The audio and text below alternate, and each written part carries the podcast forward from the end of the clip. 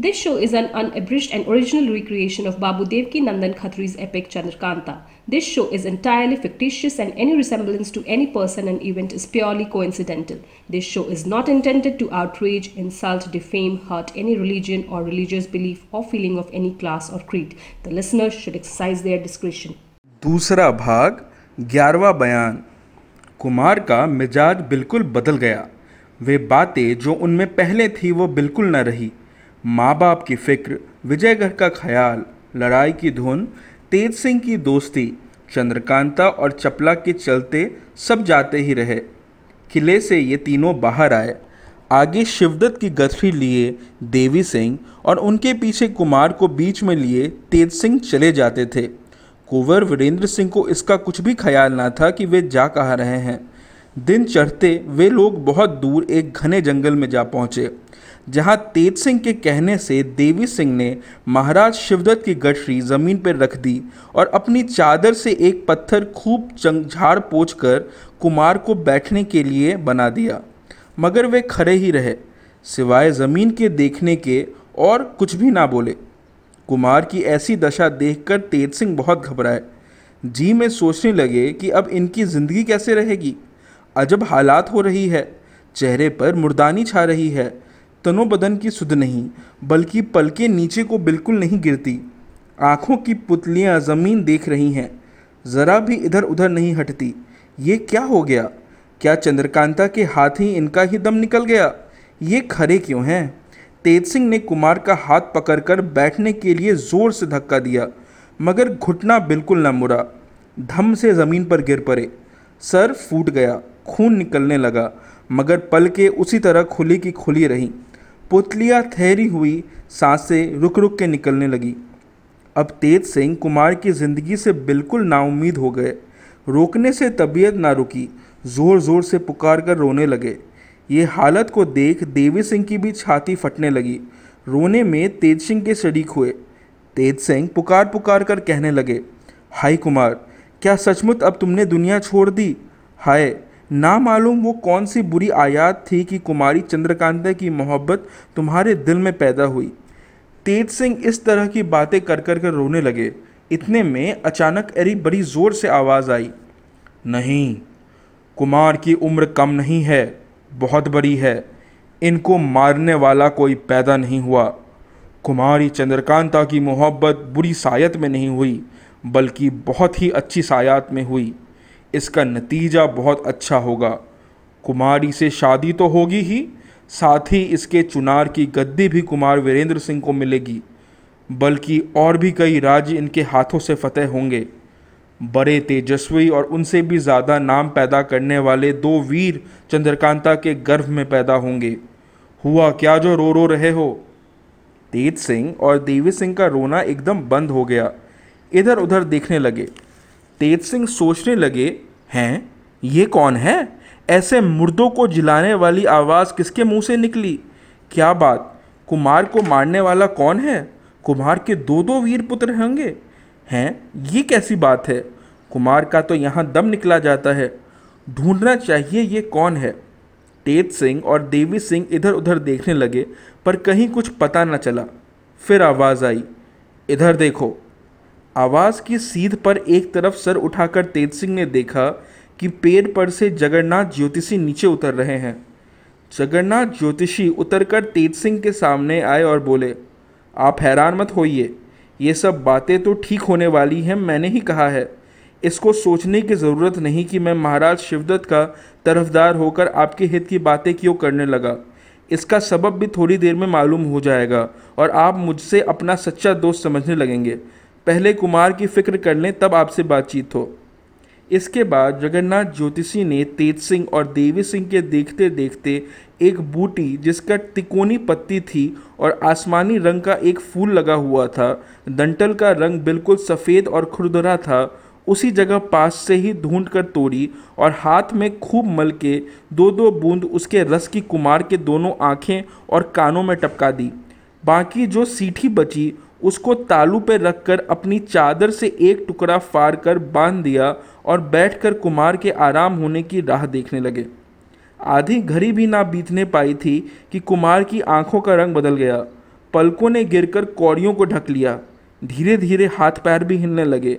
दो तीन छींकें भी आई जिसके बाद ही कुमार होश में आकर बैठ उठ, बैठे। सामने ज्योतिषी जी के साथ तेज सिंह और देवी सिंह को बैठा देखकर पूछा क्यों? मुझको क्या हो गया था? तेज सिंह ने सब हाल कहा। कुमार ने जगन्नाथ ज्योतिषी को दंडवत किया और कहा, महाराज, आपने मेरे ऊपर क्यों कृपा की? इसका हाल जल्द कहिए। मुझको कई तरह से शक हो रहा है। ज्योतिषी जी ने कहा, कुमार, ये ईश्वर की माया है कि आपके साथ रहने को मेरा जी चाहता है। महाराज शिवदत्त इस लायक नहीं है कि मैं उनके साथ रहकर अपनी जान दूँ। उसको आदमी की पहचान नहीं है। वह गुनियों का आदर नहीं करता। उसके साथ रहना अपने गुण की मिट्टी खराब करना है। गुनी के गुण को देखकर कभी तारीफ़ नहीं करता। वो बहुत भारी मतलबी है। अगर उसका काम किसी से कुछ बिगड़ जाए तो उसकी आँखें उसकी तरफ़ से तुरंत बदल जाती हैं। चाहे वो कैसा भी गुनी क्यों ना हो, सिवाय इसके वो अधर्म भी बड़ा है।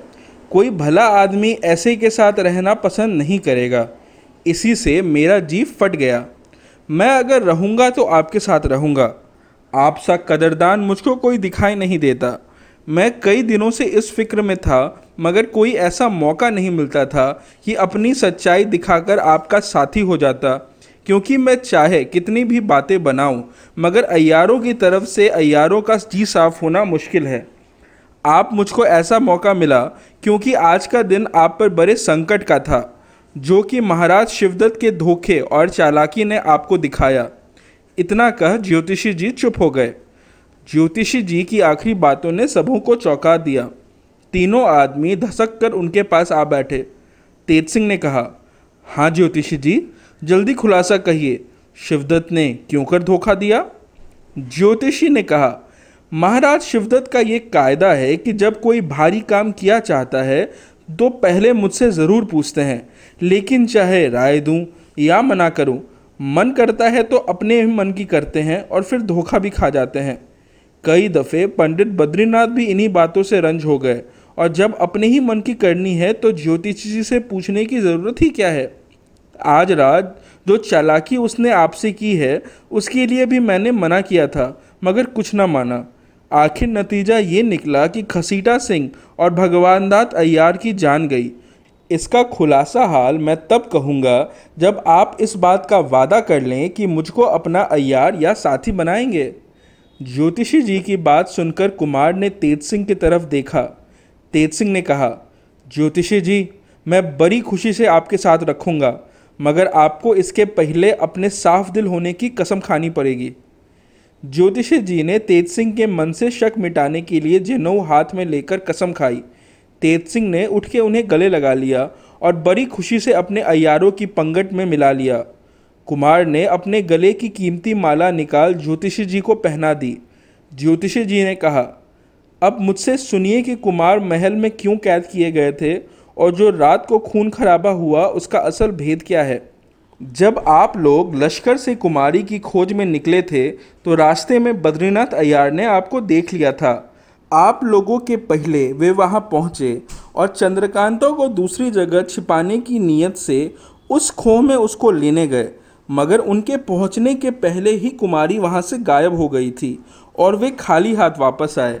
तब नाजिम को साथ ले आप लोगों की खोज में निकले और आपको इस जंगल में पाकर अयारी की। नाजिम ने ठेला फेंका था। देवी सिंह उसको पकड़ने गए। तब तक बद्रीनाथ जो पहले ही तेज सिंह बनकर आए थे, नामालूम किस चालाकी से आपको मोहोश कर किले में ले गए, जिससे आपकी तबीयत से चंद्रकांता की मोहब्बत जाती रही और आप उसकी खोज ना करें तथा उसके लिए महाराज शिवदत्त से लड़ाई न ठाने। इसलिए भगवान दत्त और घसीटा सिंह जो हम सबों से कम उम्र थे चंद्रकांता और चपला बनाए गए, जिनको आपने ख़त्म किया। बाकी हाल तो आप जानते ही हैं। ज्योतिष जी की बात सुनकर कुमार मारे खुशी के उछल पड़े। कहने लगे, हाय, क्या गज़ब किया था। कितना भारी धोखा खाया। अब मालूम हुआ कि बेचारी चंद्रकांता जीती जागती है, मगर कहाँ है, इसका पता नहीं। खैर, ये भी मालूम हो जाएगा। अब क्या करना चाहिए? इस बात को सबों ने मिलकर सोचा और ये पक्का किया पहला कि महाराज शिवदत्त को उसी खोह में, जिसमें अय्यार लोग पहले से कैद किए गए थे, उसमें डाल देना चाहिए और दोहरा तो ताला लगा देना चाहिए, क्योंकि पहले ताले का हाल जो शेर के मुँह से ज़ुबान खींचने से खुलता है, बद्रीनाथ को तो मालूम हो ही गया था, मगर दूसरे ताले का हाल सिवाय तेज सिंह के कोई नहीं जानता। दूसरा, कुमार को विजयगढ़ चले जाना चाहिए, क्योंकि जब तक महाराज शिवदत्त कैद हैं, लड़ाई ना होगी। मगर हिफाजत के लिए कुछ फौज सरहद पर ज़रूर रहनी चाहिए। तीसरा, देवी सिंह कुमार के साथ रहे। चौथा, तेज सिंह और ज्योतिषी जी कुमारी की खोज में जाए। कुछ और बातचीत करके सब कोई उठ खड़े हुए और वहाँ से चल पड़े। आप सुन रहे हैं मूल चंद्रकांता। निखिल झा की आवाज़ में। आगे क्या हुआ, ये जानने के लिए बने रहिए हमारे साथ। जल्द ही मिलते हैं कहानी की अगली कड़ी में।